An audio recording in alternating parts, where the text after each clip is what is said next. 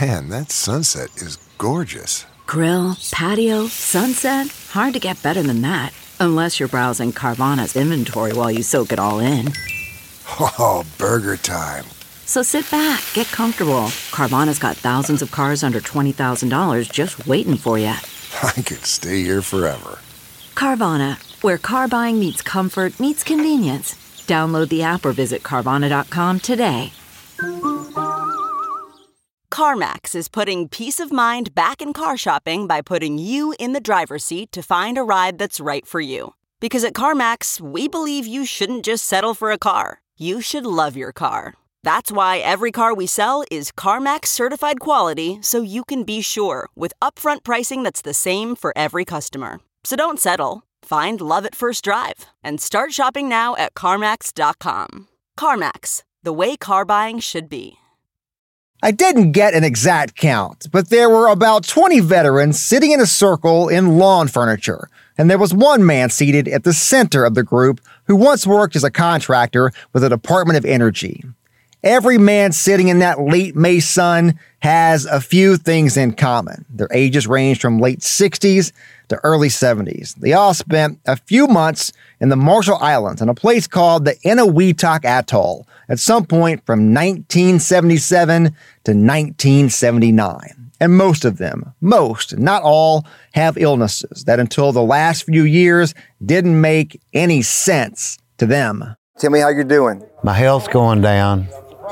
Uh, I've got like three different cancers, and my heart's, you know, just barely hanging in there. I've had a Widowmaker heart attack and done died once and come back. I've had two detached retinas and one cataract surgery in my right eye, and one detached retina and two cataract surgeries in my left eye. And you believe that is from the Enewetak? Correct. There's no history of it in the family, either side. No known causative factor. I've never in an accident. No sports. Uh, wasn't boxing, skydiving. The doctors have no idea, but they say ionizing radiation can attack the eyes sometimes up to fifty, sixty years after exposure. That it gradually weakens the whatever's in there. I'm not an ophthalmologist. I had gotten a terrible psoriasis. I mean, all over my body. Within a matter of four hours, it went from my wrist, poof, just covered my whole body. I went to the doctor. I go, "What's going on here?" He goes, "You got the worst case of psoriasis I ever seen in my life." Even though I'm healthy as a horse, I, all three of my kids had birth defects. And doesn't make sense because I there's nothing wrong with me. I'm perfectly healthy, but all three of them had birth. I lost my middle daughter, my youngest daughter, from transposition of the major arteries. We lost her at eighteen. The guys that did pass away had multiple cancers at one time, yeah. Which is not even close to being normal. This is Tomorrowtown, Tennessee. This is the podcast that tells the stories of the people who call the Tennessee Valley home, explores the problems they face, and the people, some elected, some not, working to find solutions. Since early twenty twenty-two, I have researched, conducted interviews, and told the stories of a few thousand people who were sent to a tropical paradise in the late nineteen seventies, and most have been fighting serious illnesses in the years since. If you were to look down from the sky over the island of Runit and the Enewetak Atoll in the Marshall Islands, you would see a large concrete dome, large, almost three hundred eighty feet in diameter, roughly eighteen inches thick. This is the story of what is under that dome and the story of the people who put what they put in there. And to be honest, the telling of this story comes with a lot of details and many unanswered questions. And I plan to explain that the best I can in this episode and in episodes in the future. But we start with what happened in a nutshell. In the nineteen forties and fifties, the United States government tested atomic and nuclear weapons in the Marshall Islands. And for that to happen, they had to move the Marshallese people who lived there someplace other than their island homes. That place where they were moved for many was here in America. And they are still here right now as you are listening to this story. Many of these islands are uninhabitable, even though the men you'll hear from in this story worked and lived there back in the nineteen seventies. In the seventies, there was a plan by the U S government to go into those islands where those atomic and nuclear weapons were tested and clean up the radioactive fallout so the Marshallese people could go back home. So from nineteen seventy-seven to nineteen seventy-nine, a few thousand people, military members, civilian contractors, some others, were sent there to clean up the fallout, the waste, radioactive debris, that top layer of soil on the islands. Most of that was put inside what is called the Cactus Crater. That crater was made from one of those weapons tests, codenamed Cactus. And those military members and civilian contractors on the mission, they filled up that crater with that radioactive debris. Then they put the dome over it. It's important to realize, at the time of this work, and even now, it's among the most radioactive places on Earth. And this whole story gets very messy very quickly. The very first thing they said is, you're going to Enewetak. What's that?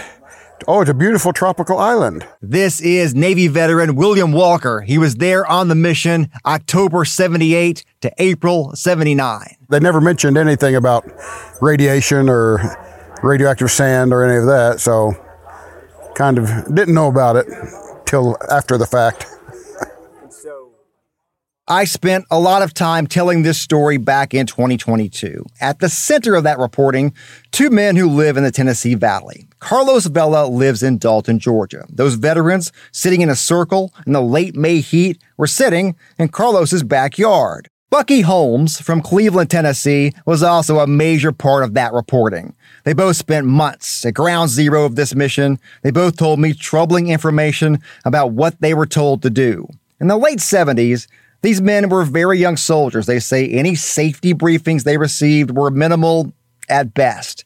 They say they were never trained in environmental cleanups, and they had very little protective equipment from the elements that they lived in, worked in, and breathed for months. This is from the first story I did with Bucky Holmes. We wore shorts. Uh, our jungle boots, and we had yellow rubber covers over our, our over our boots, and uh, that was about it. This is a commendation letter Bucky received for his work in the Marshall Islands. It says in that letter you were wearing an anti-contamination suit. Right. Is that true? No, that's not true at all. I have heard a version of that story several times throughout my reporting on this from many of the men who were on this mission. And the topic of what they wore and a lack of protective equipment came up a lot a few weeks ago at Carlos's backyard reunion. This is Air Force veteran Greg Liljestrom. We got no, you can't do this or can't do that. The only thing you did was wear rubber boots and a paper mask. That's all you had.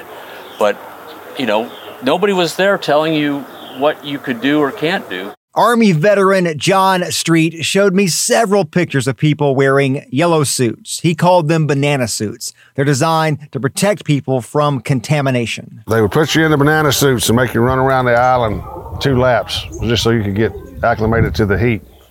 That's what they told us. And then they, uh, after that, they took them up and waited for the next group of newbies to come in, and they'd do the same thing, and they'd put them up. In one photo, nine people were dressed from head to toe in yellow suits with hoods. The men are also wearing gas masks and boots. Never would see them on any job site. More from William Walker. When you see the yellow suits, I think I've, I saw them one time in a picture. No one was wearing them when I got there, or masks or breathers of any kind. Okay, picture this. It's Friday afternoon when a thought hits you. I can spend another weekend doing the same old whatever, or I can hop into my all-new Hyundai Santa Fe and hit the road. With available H TRAC all-wheel drive and three-row seating, my whole family can head deep into the wild. Conquer the weekend in the all-new Hyundai Santa Fe. Visit Hyundai U S A dot com or call five six two, three one four, four six zero three for more details. Hyundai, there's joy in every journey.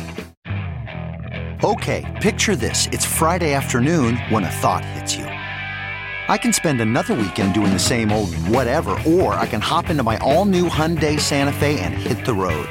With available H TRAC all-wheel drive and three-row seating, my whole family can head deep into the wild.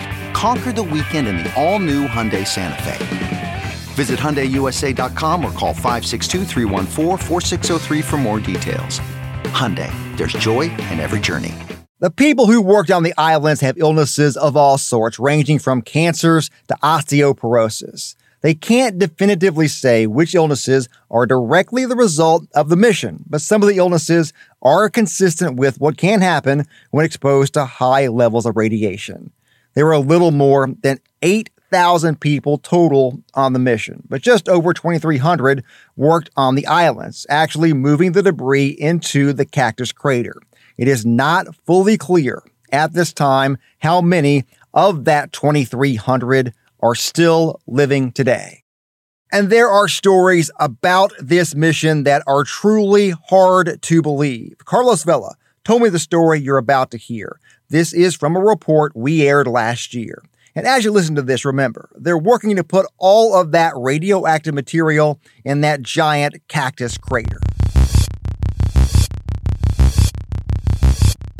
And some of the debris that we picked up didn't just go inside there.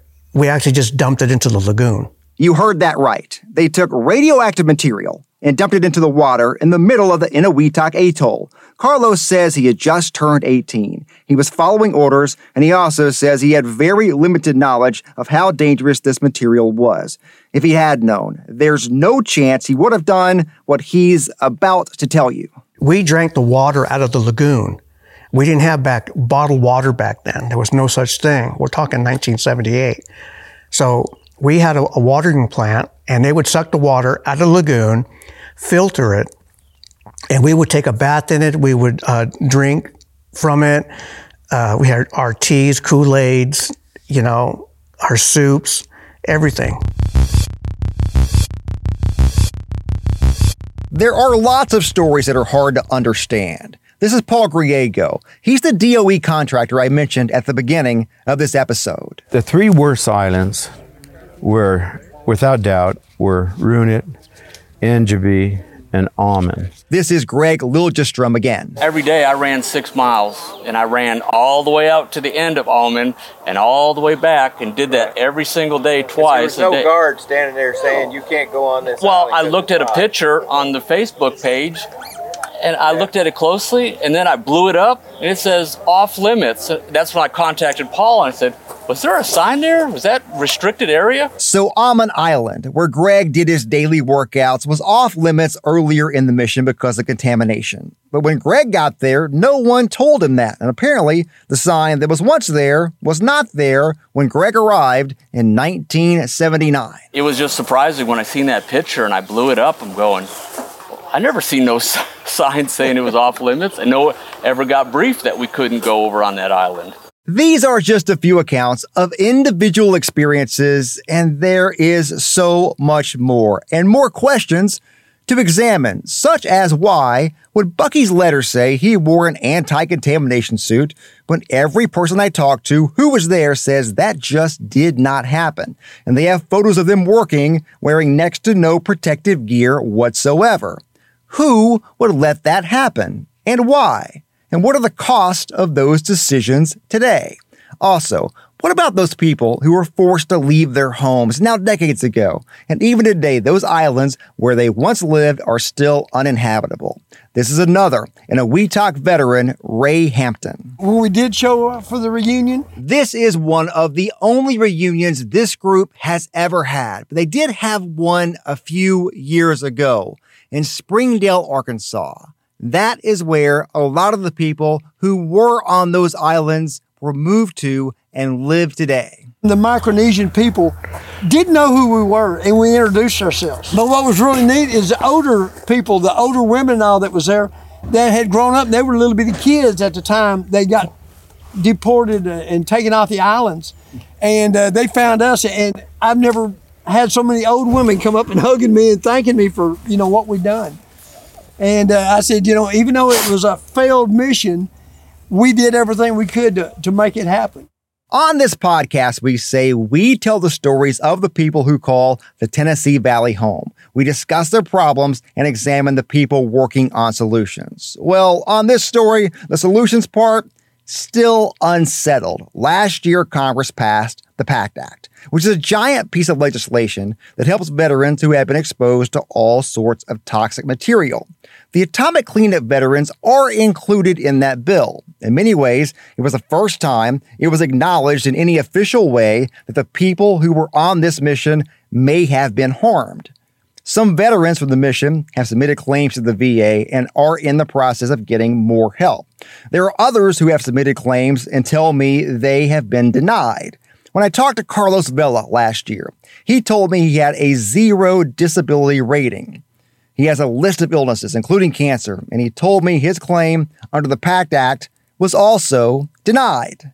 And there's also the issue of all the years of suffering these veterans have been through before this bill was passed. And what about the D O E and civilian contractors who were sent there? They also have many of the same illnesses, but are not covered by the PACT Act. And what about the ones who were there and have passed away due to their illnesses?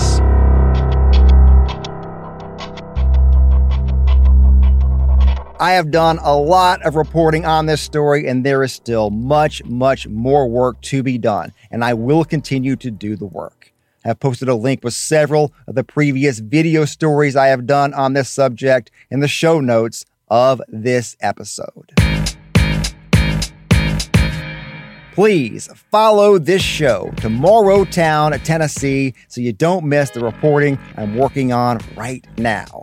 You can find this podcast in all the places you get podcasts: Apple, Spotify, Amazon Music, and many other places. Tomorrowtown, Tennessee is a production of News Channel nine, Fox Chattanooga, and Sinclair Broadcast Group Chattanooga. We'll be back real soon with a brand new episode.